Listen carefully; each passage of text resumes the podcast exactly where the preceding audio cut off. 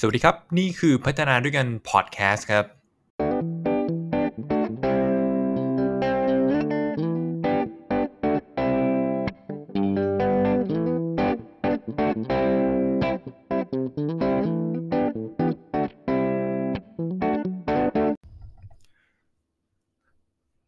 รับผมก็สวัสดีครับ ขอต้อนรับเข้าสู่พัฒนาด้วยกันพอดแคสต์นี่คือ episode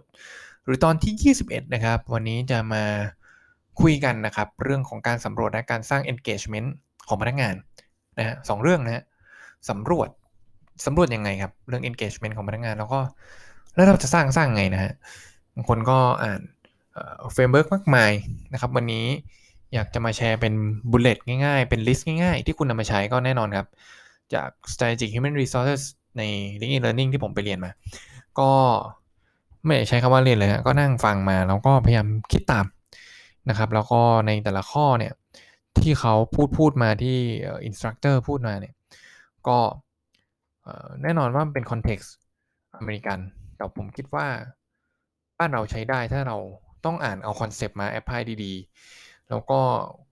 ผมว่ามันเป็น checklist ที่ใช้ได้เลยแหละ เรื่องของการสร้างการสำรวจและการสร้าง engagement อะเอาเรื่องการสำรวจก่อน คุณจะเข้าใจ engagement ว่าตอนนี้พนักงงานของคุณอยู่ในสเตจไหนนะครับ เป็น 4 point นะฮะ4ประเด็นง่ายๆนะครับ อันแรกเลย อันแรกเลยนะครับ เรื่องของการทำเซอร์เวยครับ การทำเซอร์เวยนี่ก็คือวิธีที่ผมคิดว่าเป็นstandard เป็นมาตรฐานที่หลาย ๆ บริษัทใช้ เวลาคุณทำ survey คุณก็ไปถามดูนะครับว่าเฮ้ยพนักงานมีความพึงพอใจต่อบริษัทไหมนะครับ สิ่งที่คุณไปถามได้อีกคืออะไรครับ พนักงานมีความรู้สึกว่าเขาได้รับการสนับสนุน ในการทำงานหรือเปล่า บางทีนะฮะพนักงานเข้ามาใหม่นะครับ โดยธรรมชาติแล้วเนี่ยคนเพิ่งเริ่มต้นทำงานครับเอ่อ motivation เนี่ยจะสูงนะครับ เพราะว่าเขาสมัครงานเข้ามาครับ หรือว่าเขาถูกชักจูงเข้ามาเนี่ยเขาก็ตัดสินใจมาร่วมงานเราเนี่ย ส่วนใหญ่ motivate เนี่ยเขาสูงอยู่แล้ว แต่ว่าพอทำไปเรื่อยๆเนี่ย motivation ลดลง engagement ลดลง เราก็ต้องลองถามดูครับว่า จากตอนแรกที่เขาอยากทำงานของเขาให้ base work เนี่ย มันมีปัญหาอะไร เขาไม่ได้รู้เขาไม่เขาถูกเขารู้สึกไม่ได้รับการ support หรือเปล่า เนี่ยก็ต้อง survey ต้องถามนะครับ ความพึงพอใจในองค์กรเนี่ยถามได้เลยนะครับผม มันอยู่ในแง่ไหนในประเด็นไหนก็ลองถามดูนะครับ แล้วก็อีกอันหนึ่งที่สำคัญคือเขาได้รับการเขาได้รับความไว้เนื้อเชื่อใจจากหัวหน้าเขาบ้างหรือเปล่า เขารู้สึก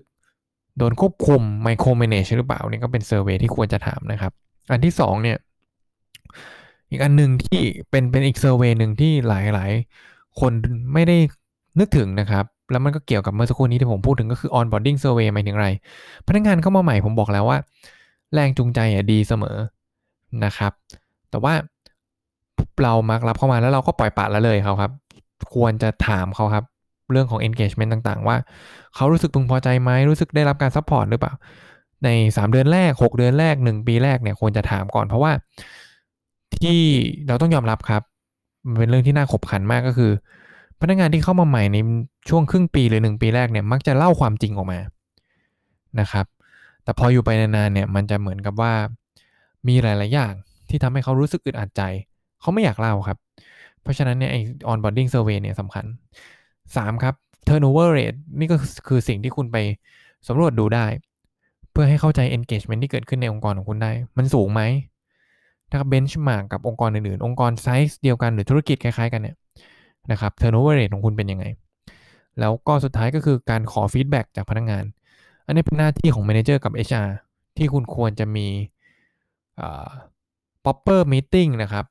ที่คุณจะไป get feedback มาจากพนักงานนะครับ ทวนอีกครั้งหนึ่งนะฮะคุณจะเข้าใจเรื่องของ engagement ว่าองค์กรของคุณเนี่ยพนักงานอยู่ใน stage ไหน 1. ทำ survey 2. onboarding survey 3. turnover rate ที่คุณต้องไปดูและ 4. feedback นี่คือ bullet ง่ายๆ คือหัวข้อง่ายๆ ที่คุณนำไปใช้ได้ทันทีนะครับ ทีนี้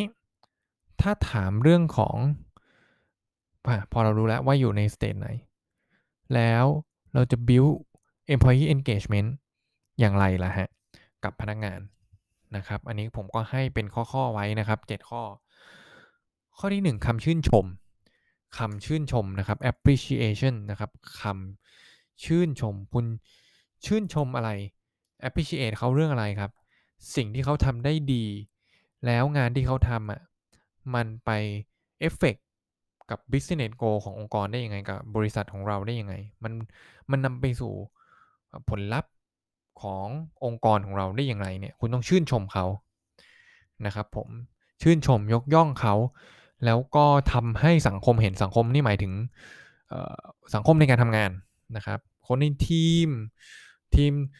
ต่างๆที่คุณทำงานด้วยเนี่ยคุณควรจะทำสิ่งเหล่านี้ชื่นชมออกมาอย่างจริงใจให้คนอื่นเห็น ก็จะ build employee engagement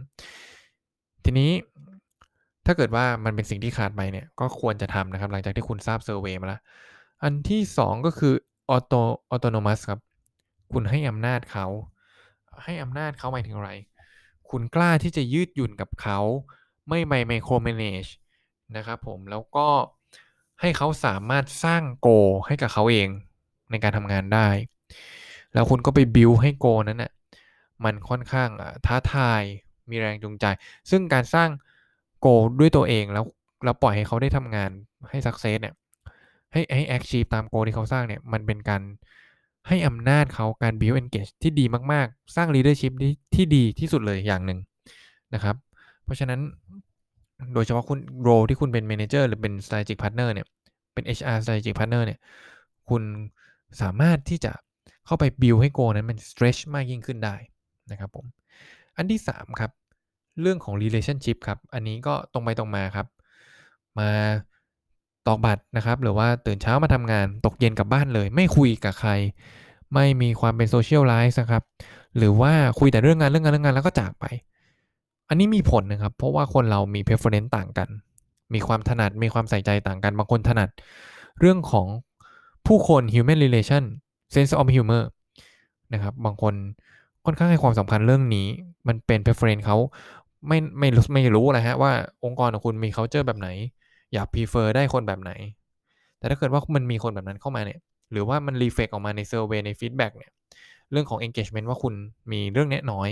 องค์กรคุณมีเรื่องนี้น้อย มีเรื่องนี้น้อย คุณก็ต้อง build มันขึ้นมา นี่คือ relationship นะครับ อันที่ 4 trust ครับ trust เกิดขึ้นระหว่างกันในการทำงาน ผมจะชอบคำหนึ่งนะฮะโคดโคดหนึ่งที่อธิบายคำว่า trust ว่ามันเป็น การที่คุณจะอนุญาตให้คนคนนั้นเนี่ยทำผิดพลาดได้นี่คือ trust ซึ่งกันและกันในการทำงาน ซึ่งก็ไม่รู้แหละฮะ แล้วแต่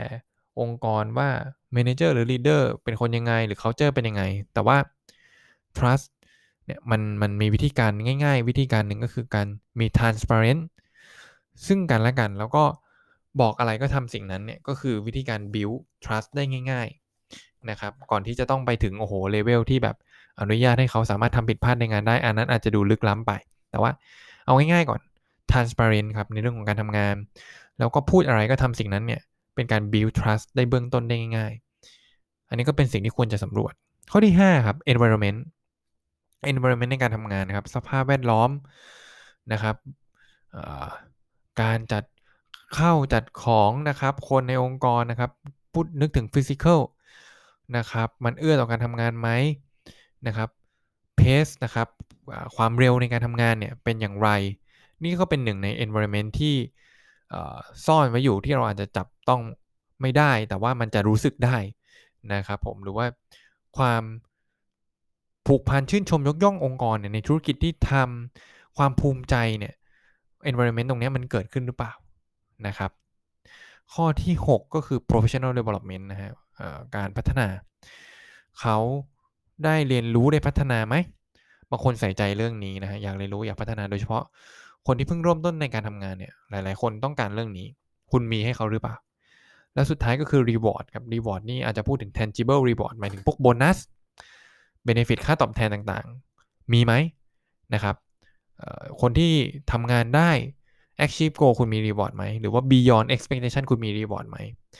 สามารถบรรลุได้ตามเป้าหมายหรือมากกว่า ตามเป้าหมายเนี่ยองค์กรของคุณมี culture แบบไหนต้องการแบบไหน ถ้าเป็น KPI อาจจะไปโฟกัสตามเป้าหมายก่อนนะครับหรือว่าถ้าเป็น OKR องค์กรไหนใช้ OKR เซตเป้าหมาย ก็เขาทำได้ตามใกล้เคียงกับเป้าหมายหรือเปล่า อย่างเงี้ยเป็นต้นนะครับ ก็วิธีการ build employee engagement นะครับ 7 ข้อนะฮะเอาอีกครั้งหนึ่งนะครับชื่นชมนะครับในสิ่งที่เขาทำนะในงานที่เขาทำมันลิงก์ไปสู่ผลลัพธ์องค์กรยังไง 2. ให้อำนาจนะครับ 3. ความสัมพันธ์นะครับ 4. trust และ transparent นะฮะ 5. ครับ environment นะครับ 6. professional development นะครับ แล้วก็ 7. reward เรื่องของรางวัลแรงจูงใจ ที่ต้องมีให้พนักงานด้วยนะครับผมก็เอาลองไปคิดดูกันนะฮะ ไปฟังไม่ทันฟังกลับไปฟังย้อนได้นะว่า เฮ้ยในแต่ละข้อนะครับ เราตกหล่นข้อไหนไป ซึ่งคุณควรจะดูจากเซอร์เวย หรือ Data นะครับไม่ว่าคุณจะมาจาก Data คุณจะมาจากวิธีไหนก็ตามเซอร์เวยคือหนึ่งในวิธีนั้นนะฮะแต่ว่าถ้าคุณได้ Data มาแล้ว คุณ Analyze แล้วคุณก็ไปออกแบบวิธีการสร้าง Employee Engagement ให้กับพนักงานของคุณนะครับนะโดยเฉพาะอ่าทีมของคุณก็ได้เบื้องต้นนะครับผมก็นี่คือ episode ที่ 21 นะครับ เรื่องของ engagement พนักงานนะครับ ถ้าเกิดว่าใครชอบก็ฝากแชร์ต่อ ๆ ไป แล้วก็ขอบคุณมาก ๆ เลยที่ติดตามในตอนนี้นะครับ แล้วก็หวังเป็นอย่างยิ่งว่า จะติดตามตอนต่อไปกับพัฒนาด้วยกันพอดแคสต์นะครับ ที่ Blockdit นะครับ Podbean นะครับ Spotify นะครับผม ก็ขอบคุณมาก ๆ นะครับ ที่ติดตามในตอนนี้นะครับ สวัสดีครับ